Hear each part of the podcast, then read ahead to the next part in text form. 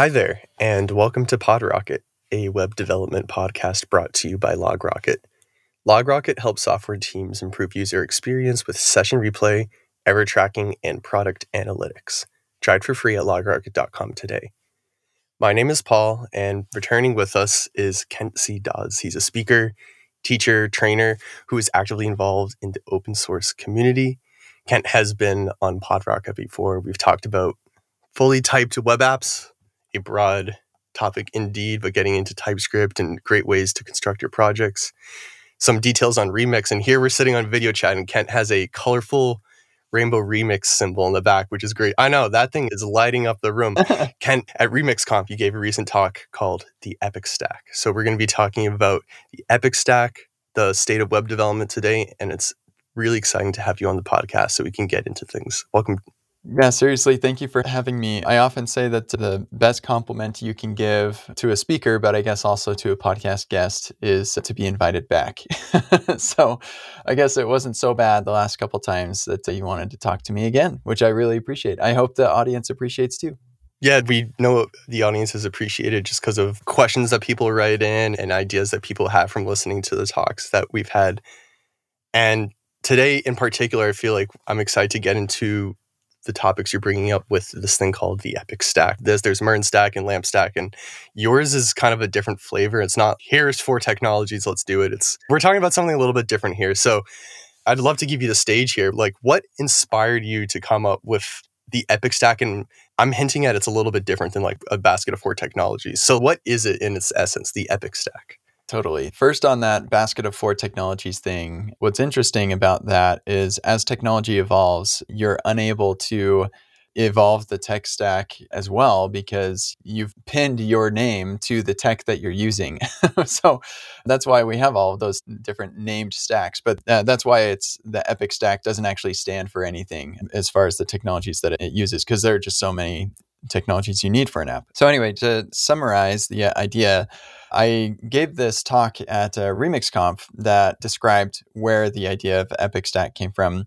So, I'd refer anybody to go check out that talk later. But the basic idea is that, first of all, there are a lot of really awesome choices when building web applications these days. And regardless of which you choose, you're probably going to be okay because there aren't really like necessarily bad options there are some bad options for some use cases, but most of the time, like you just throw a dart at a dartboard and you'll probably be fine with that technology choice. And so, given that, the time that you spend making decisions on these different technologies is probably not really well spent. And what's interesting is we agonize over this decision a lot. And it's just a really challenging process to go through all of that when we're really just trying to build our apps. And the primary reason why we agonize over this, even though we all acknowledge all these technologies are great, we could use any of them and probably be fine, but we still agonize over it because the fear is that if we make the wrong choice, we're going to have to dig ourselves out of that wrong choice in the future or it will just send our company under. And so the impact of a incorrect choice is really big, even if the likelihood is very low. And so it can be really nice if somebody just comes along and says, Hey, these are the tools and technologies that worked really well for me. They'll probably work fine for you. So skip the whole decision process and jump right into uh, something like this. And another really nice benefit of doing that is you can really optimize a lot of things when you know all of the different tools and technologies that you're using. I know I'm going to be combining these tool tools together, so I'll wire those up and people don't have to worry about doing that themselves. The Epic Stack is basically a project generator and reference implementation for people because people aren't like starting new projects all the time. So it's also very much useful as a reference for people to get going really quickly and not be so concerned about which technologies to choose because whatever you choose, it'd probably be fine. Um, it's based on the apps that I have built and shipped from small app, internal applications at big and small companies to consumer facing applications that are shipped to millions of users all over the world every day. So I've had a really broad range of experience. I am up to date on the latest technologies and um, I have very well formed opinions about what technologies to use. So if you want to build apps the way that I build apps, then you can get started with this and you'll be off to the races on a really solid foundation. That's the premise. We can talk more deeply about the specific tech choices, but that's the premise of the Epic Stack. One thing that I want to double click on is just the nature of the amount of technologies you've chosen and like where in the programming iceberg they sit because I mean, I want to bring us back to looking at the lamp stack or like the MERN stack. That's a four, five, six technology stack. And the whole point of that is decision paralysis. Don't decide. We got it for you. Mm. That's exactly what you said here. But the, the Epic stack is different. There's like a, some more sugar on it. Is that why you called it the Epic stack? Is because you're like, this isn't just like the application, this is everything. Tailwinds in there, right? That's a bold. Yeah. Maybe we can pick that as our technology thing we'll double click on. Tail, that's a bold choice that to some people. Yeah, sure. If you go with the lamp stack, now you still have to make a couple decisions. And of course, at any, whatever the stack is, unless you're literally building the application that I uh, use for the project generator, like a notes app, then you're probably still going to have to make some decisions. But uh, the one unique aspect of the Epic stack is the guiding principles. And there are four guiding principles that I have for the Epic stack that I think are really useful to put into context Oh, yeah, I'd love to hear them. Yeah. So the first one is to limit services. So I want to limit third party services, but also services that we run and manage on our own. So this is kind of like my embracing of the monolith and saying no to the serverless microservices world that so many people have jumped on board with. Services just make things more complex. That by default, as soon as you add a service, you have instantly made things more complex. You cannot avoid that. Nobody can argue against that. That is the way that it is. Sometimes that complexity is warranted and it actually saves you on other pieces of complexity. But as a default, I think it's wrong. And by going with a monolith, things are way, way simpler.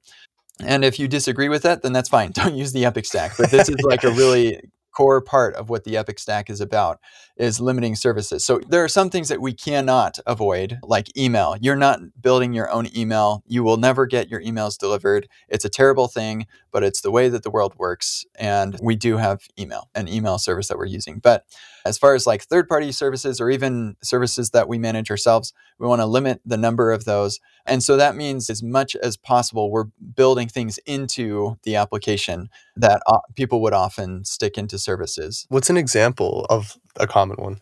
Yeah, yeah. So a common one is image hosting or file hosting that's built into the app service. And uh, eventually we'll also do image optimization and stuff like that.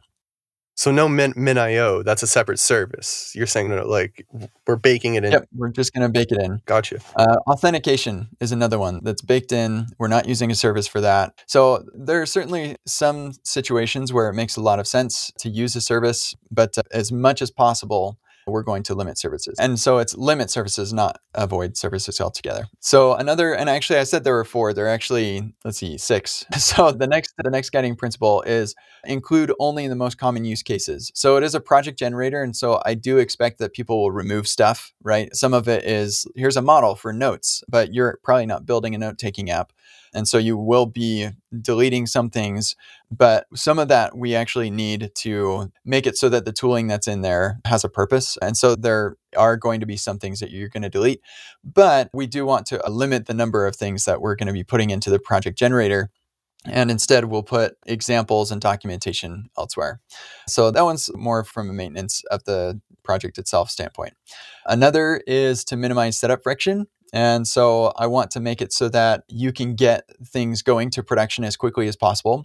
Just last week, I improved the CLI a bit so that it will actually deploy for you. Oh, neat. One of the services that we are using is fly.io. I've been hosting with them forever. Yeah. Yeah, they're phenomenal service. That's basically like serverless, but for long running servers. So you don't have to manage servers or anything. It's not a VPS.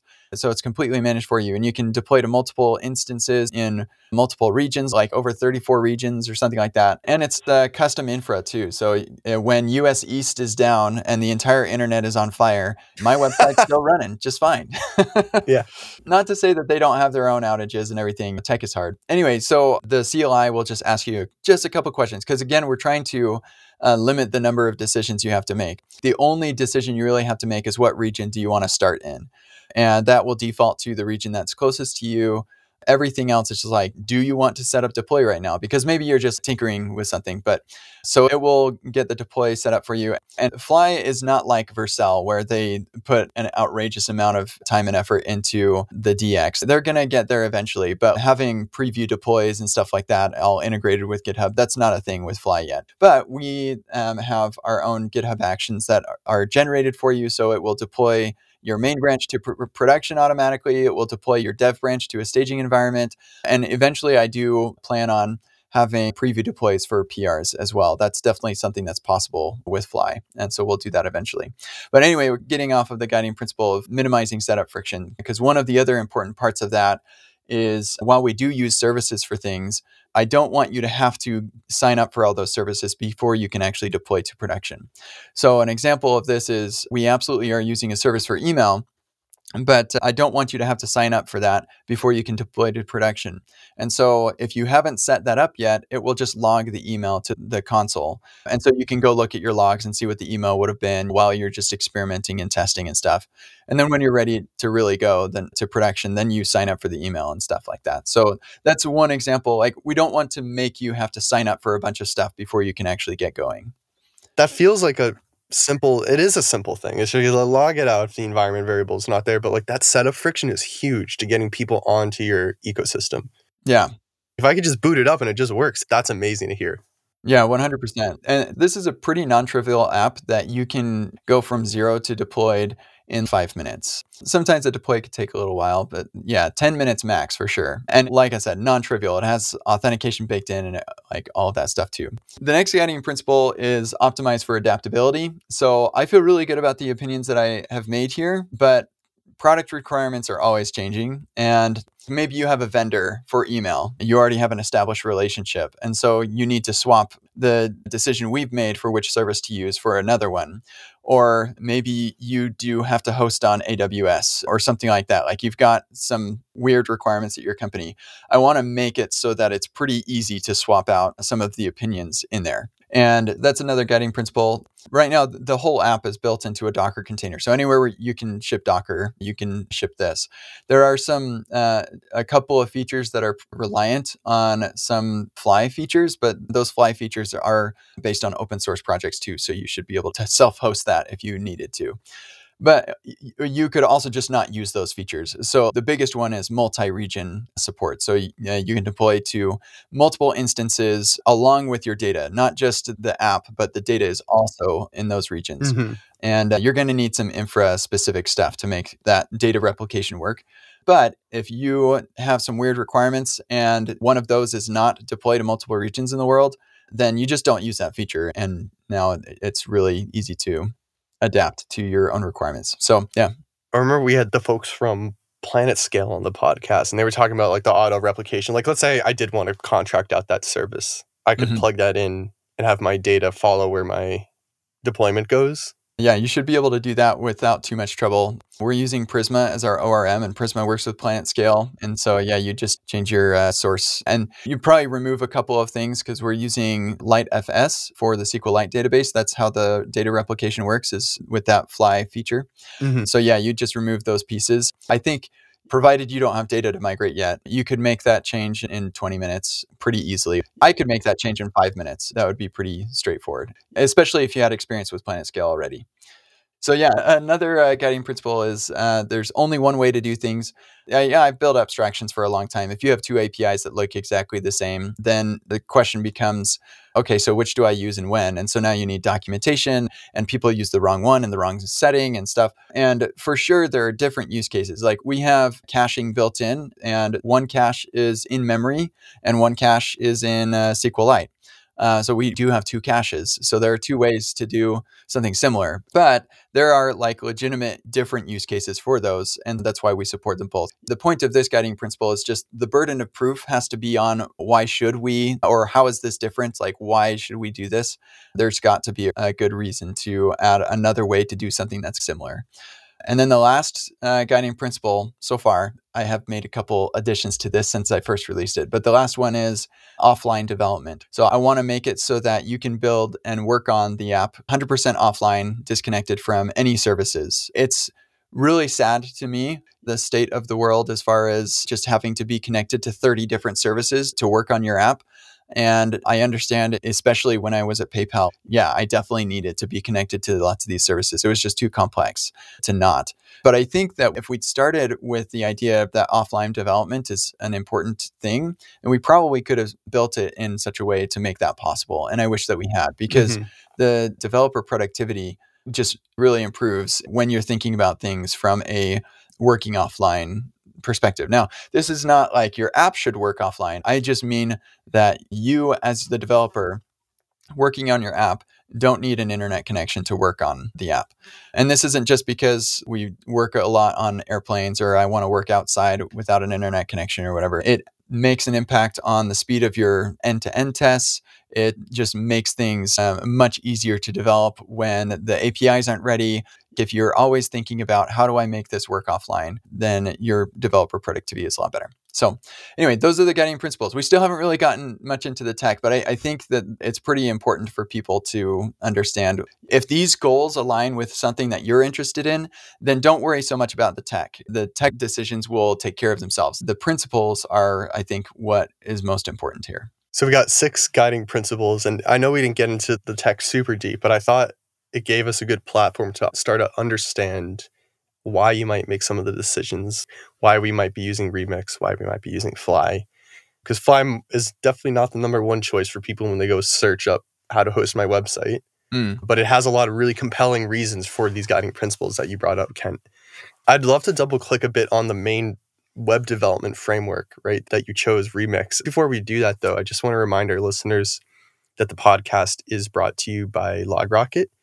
And LogRocket will help you build web apps in a variety of different ways. If you choose to outsource one of those services and you want to supercharge your bug finding process, spend more time building your app and less time digging through your console, go ahead to logrocket.com, check it out. You can drop in a few lines of code, use powerful analytics and error tracking to build your app faster. Kent, if we can talk a little bit about Remix. Remix is an interesting web framework. I think we get like 50 50 division of people who use like Remix and people who use Next. And then you got like the purists out there who don't use anything. For people who might be in the next js world, who look at Remix, it might feel like advanced almost because if you look it up, it's like, oh, this used to be a paid framework. That's how Remix started. It was a paid proprietary framework. Now it's open source and it uses a weird loader thing going on. If people are looking at that and they're used to Next.js land, what are some words of comfort to try to like drive home this idea of the tech doesn't matter. You'll be okay. Everything can still be made. So I would say push against the weird moniker there and say more unfamiliar, which is fine. There's an important difference between things which are easy versus hard and things which are familiar versus unfamiliar. And I would say that familiarity is uh, something that you can develop with, uh, with these APIs. Yeah, if somebody's experienced with Next, I'll just mention we do have a blog post on that we can read on the Remix blog that does a comparison between Remix and Next that the TLDR of that is Remix is better in every way.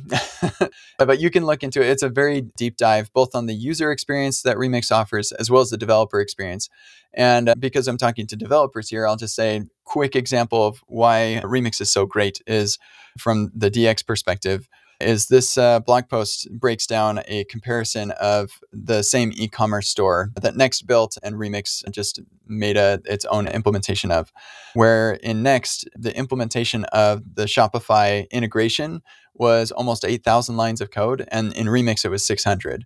So number of lines of code is not always the perfect metric for DX, but I think that's a pretty good tell. Um, that sizable? Yeah, yeah, exactly. So you'll like it a lot. Give Remix a shot. it is a really awesome experience. And I know a lot of people are excited about React server components and everything, and that's next. And there are a lot of foot guns with server components, so just beware. But Remix is actively working on implementing React server components without the foot guns. I'm looking forward to seeing what they have to offer there. So yeah, the decision to use Remix for me though was Ryan and Michael were building it and showing me things, and I was very impressed. I always look at the foundation, and if the foundation is solid, then the, the features that it's missing, I don't really care too much about. Those will come eventually, and I can build them myself. It's easy to build a house on a solid foundation. It's very problematic if you build it on one with cracks. And so I felt really good about the foundation. So as soon as they released it for developer preview as a paid software, I bought it immediately built my website with it. I loved it. They ended up hiring me to work on the uh, developer experience and documentation, and I ran RemixConf and worked on other community related things. And then I left to go full time on Epic Web Dev, where I'm teaching people how to build Epic Stack apps, basically and uh, now that's yeah my full-time thing. So I, I, I have no stock in shopify shopify acquired remix and i have no financial incentive um, as far as uh, promoting remix is concerned. I just literally think that it's the best framework for building web apps and and so that's why i selected it for epic stack. I want to ask you about the future of Epic Stack, but right before we get into that, could you just tell me what is something about the foundation? I have not personally gift, I'd say, the foundational components between Next and Remix. I don't have the experience as that mm. core web dev to do this. What are some observations in the foundation of Remix that really made you feel comfortable to proceed in this so, one really big one is that everything comes back to the URL in Remix. In typical React apps, we like to co locate our data with the UI that needs the data. Just makes things so much easier. That's one of the main value propositions of GraphQL was being able to co locate your data requirements with the components that require them. And that's really useful. The problem with that is you have to render before you can know what data you need because you're putting all of that inside of use effects and stuff. Or if you're using React Query, it's the same thing. You don't know what data you need until you render. And you even have to go get the data before you know what images you need. And so you're instantly sticking yourself on this cascading waterfall effect where you have go fetch the component code, then render the component, now go fetch the data, and then render the image, and now go fetch the image. And it just it leads to a really poor user experience with lots of loading spinners. And so Remix instead says, no, everything comes back to the URL. So here's our components that we need for this URL, and here's the data we need for this URL. Here's the CSS we need for this URL. Even if you have enough information, you can even say, here's the images we need for this URL. And because it's server rendered, yeah, you absolutely do get that. And so by focusing on that, you get a lot of really awesome things. And not only that, but also uh, nested routing, which Next has adopted and everybody else is doing as well because it's such a good idea. And, and Remix didn't invent nested routing, to be clear, but they made it popular. By making everything attached to the URL and then supporting nested routing so you can have smaller segments of the page be associated to that URL segment. You make it really nice for the user experience because you can prefetch things. If you're only changing a subroute, you can only load the data for that subroute, nothing else has changed. So you do a lot of really great UX optimizations, but then you also get a lot of really great DX optimizations because now you don't have to worry about doing some sort of use effect and handling loading state and what happens if there's an error or whatever. Mm-hmm. And Remix actually has a lot more power because you're doing all of your data fetching and requirements through Remix. And so because it's your router and your bundler and your data fetching library, it's able to optimize that really nicely for you. So you literally just have this loader function that runs on the server, and then you have your UI that runs in the server and the client and you don't have to worry about keeping those things connected. One of the biggest challenges in web is this network chasm that we have between the client and the server. And normally we're just shooting grappling hooks across that chasm, like trying to get these fetch requests and stuff. And Remix makes it feel like the chasm doesn't exist. And so that was one of the big things that I really appreciated about Remix. And that I saw that and was like, there's a solid foundation right there. If we look to the future of Epic Stack, are you hoping that people are going to group into the mindshare here and increase pluggability, or are you really trying to keep it you as the developer and keep it tidy and hmm. Yeah, that's a great question. I have mixed feelings about this because things die by committee. and I definitely plan on being the benevolent dictator thing here where I just decide everything. I definitely do want people's input and feedback because there are some things that I, even in my time at PayPal and things that I had limited exposure to or there are new pieces of tech that I haven't kept up on for solving various problems. And so I'm definitely interested in people's opinions and experience. But yeah, I pretty much want to be the one evaluating those solutions. I feel like I've got a pretty solid understanding of constraints around these applications and can evaluate different things really well and make a decision, even if I don't have personal experience with that quite yet. I can foresee the problems that could come based on the different architectures of things. And so I do plan on being the one to make all the decisions here. But I also recognize the value of other people's voices. And uh, I've been doing open source for a long time. So I've got dead open source projects in my past that I wish that still had life because I just didn't pay too much attention to the community or at least building contributors to those. So I do want to have people participating and they have. We've had a lot of contributors to the Epic Stack already. Yeah, 27 people have contributed in some way to the code of the Epic Stack. And there are more people who have contributed questions and answers and stuff too. And what are your plans for the next maybe three to six months, the next one to two quarters? We've got a, a lot of things done. Like I said, there's built in authentication, there's role based permissions, there's built in image hosting and caching, and end to end tests are all implemented, and lower level tests and TypeScript and forms progressively enhanced fully type safe mutations all of that stuff is built in. It's awesome. It's not just authentication it's role based. Yeah like you've got admins and, and stuff. There are some routes that are admin only so we have a page where you can manage the cache as well if you're an admin. So yeah this is legit folks but there's still a lot more left to do. And some things that i really want to support out of the box are internationalization image optimization and having that caching. So basically like a Cloudinary but built in, which would of course be easily swap out. Like you could swap that out with Cloudinary if that's what you wanted to do. But I want to have something that's built in. Uh, I want feature flags and error monitoring and e-commerce. Maybe probably an example with e-commerce with Stripe. I don't think that needs to be built in, but at least an example and then uh, analytics and stuff like that that i think we still have a lot to do. But the biggest thing that i need to do is the education piece of this and that's what epic web dev is all about. So the cool thing is that the epic stack isn't doing anything that's like completely proprietary or anything. You learn the epic stack you can apply your learnings to whatever you're working on. Most people aren't generating new projects every day. They're like just building on existing projects and referencing things to make their project better. And that's the primary audience for the Epic Stack, even though like the setting things up is also a pretty important aspect of it. But I do want to have a really good reference for people. So anyway, Epic Web is intended to teach how to build awesome applications with the Epic Stack. And my hope is that this is very well applied, regardless of whether you're using the Epic Stack. So, anyway, I'm going to be putting together a bunch of workshops and videos and things that people can consume on Epic Web Dev that will both be paid and free. I need to make this sustainable. So, yeah, there will be a paid aspect to this, of course. But the documentation and examples and things like that are something that's a pretty big task for us to. And that's epicweb.dev. Yep. Okay, epicweb.dev. I want to make you all epic web devs. hey, that rolls off the tongue. That's pretty yeah, good. Yeah, it yeah. does. It's great.